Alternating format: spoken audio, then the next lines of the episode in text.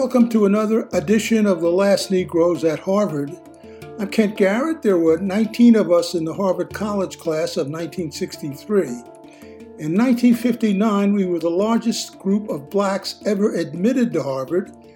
This podcast is about being black in America for over 80 years. In Gaza, we continue watching a genocide in real time.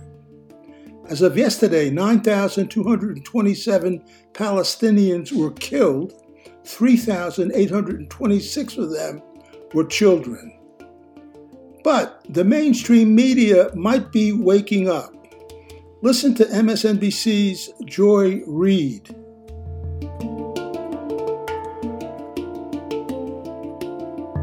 Western politicians are turning a blind eye to Israel's war crimes, as are lots of Western journalists. But not all of them.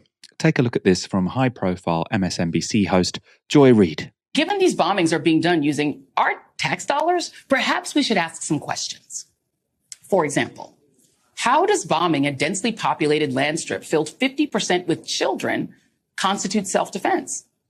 How does bombing hospitals, churches, mosques, and UN schools constitute self-defense? Well, you say if Hamas fighters are hiding in the hospital using the civilians as human shields, okay, let's say they are. Are you arguing that flattening the hospital and killing newborns in their incubators and their moms in the NICU, cancer patients, someone with a broken leg, the doctors, nurses, and just the women and kids hiding in the hospital, that that's not a war crime? Because you would be wrong, according to international law. Well, why don't the people in Gaza just turn over Hamas militants to the Israelis? Okay. How do you propose they do that? Hamas is the de facto government in Gaza, and they're the ones with the guns. The leaders of Hamas aren't even in Gaza. And if they were, if you were a teenager living in an open air prison, getting bombed day and night by, let's say, Mexico, and Mexican police kicked in the door and raided your house anytime they wanted and turned off the water and cut off your food, what are you going to do? Side with them? Help them while you're dying? That's like asking why black folks don't help or trust the police. Okay, but after 9-11, we bombed Afghanistan in self-defense. Yeah, we did. And did that put an end to Al Qaeda or get bin Laden? No, it did not. Because like Hamas, bin Laden wasn't in the country we were bombing. President Obama got him 10 years later in Pakistan using special forces and without bombing scores of kids to death. Bombing Afghanistan did buy us a 20 year occupation that got us more enemies in the Muslim world when we scooped people up on the battlefield and dragged them off to Gitmo. And when we threw in a gratuitous war against Iraq based on lies by a Bush administration that traded on our anger and our fear, the world rose up against us as we committed torture and tossed former Iraqi police and soldiers into makeshift gulags. And those prisoners later turned into ISIS. Oh, and the Taliban are back in control of Afghanistan. So again, what is the goal of mass bombing Gaza? Is it to find the people Hamas militants abducted on October 7? Okay. How? By flattening whatever shelter they're taking from the bombs? The bit where I was watching that, because as I say, she's not, you know, she's not a radical leftist, right? She's sort of associated with the moderate wing of the Democratic Party. But the bit I saw it where I was like, oh, wow, she went there was, you know, I, I, I thought maybe she was going to make the argument, you know, they were all kids when Hamas got elected. They're also living under um, the tyranny of Hamas, which is sort of like a line which some sort of liberals use. She's like, no, if if, if you were being bombed by an occupying power, you're going to side with the people that's bombing you, or you're going to side with the people resisting them, right? Which I thought was a, a radical a- argument, which lots of people, you know, are, are, reluctant to make in the press. So I thought it was really cool to see sort of like a, a liberal mainstream host making that argument it's presumably not a coincidence that Joy Reid is black. We showed Ta-Nehisi Coates sort of yesterday making similar arguments to her. And it it does seem like there is a bit of movement in America here. And I suppose especially maybe because you've got, you know, certain black people who are part of the Democratic establishment who who might in many ways be a bit centrist with their politics, but they can see racism and racial injustice when it's staring them in the face. I think also, Michael, there's the Tucker Carlson factor which is that you have now Republicans, you know, massively disagreeing with establishment consensus on foreign policy.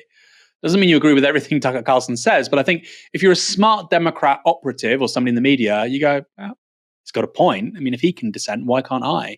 And a lot of what she was saying there, Michael, the exact words could have been said by Tucker Carlson. You don't have to like the guy to acknowledge that.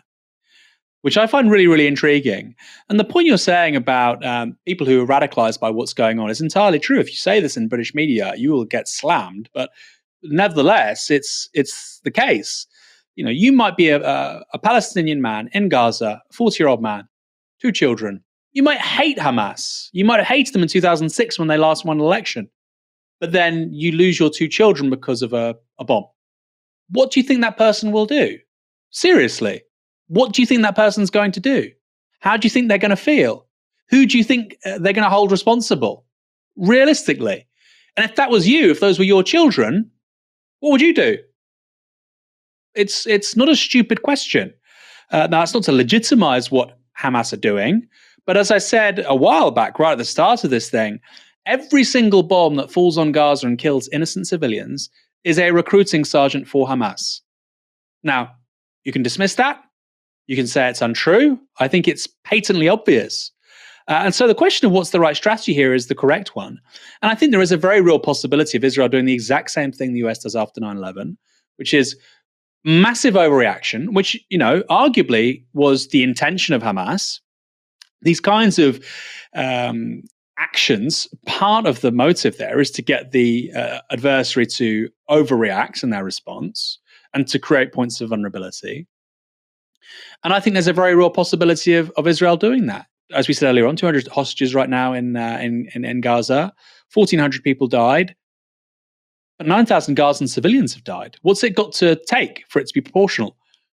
90,000, 190,000, 290,000? And these are the questions which aren't being asked by apparently liberal democratic societies in the West. So it is very good to see, Michael. I think we're also at a tipping point with regards to foreign policy. You know, the fact that Biden thinks that they can just give 14 billion to Israel, no questions asked. That moment has gone. The public, whether it's in the US or in this country, cares about foreign policy in a way it did not 25 years ago. For better or worse, right? You cannot put that genie back in the bottle. Uh, and the idea that you're just spending taxpayer money willy nilly, that already is upsetting people in the US with regards to Ukraine quite deeply. It's a major issue actually for Tea Party Republicans. I think it'll be a major issue if if Trump gets back into the White House.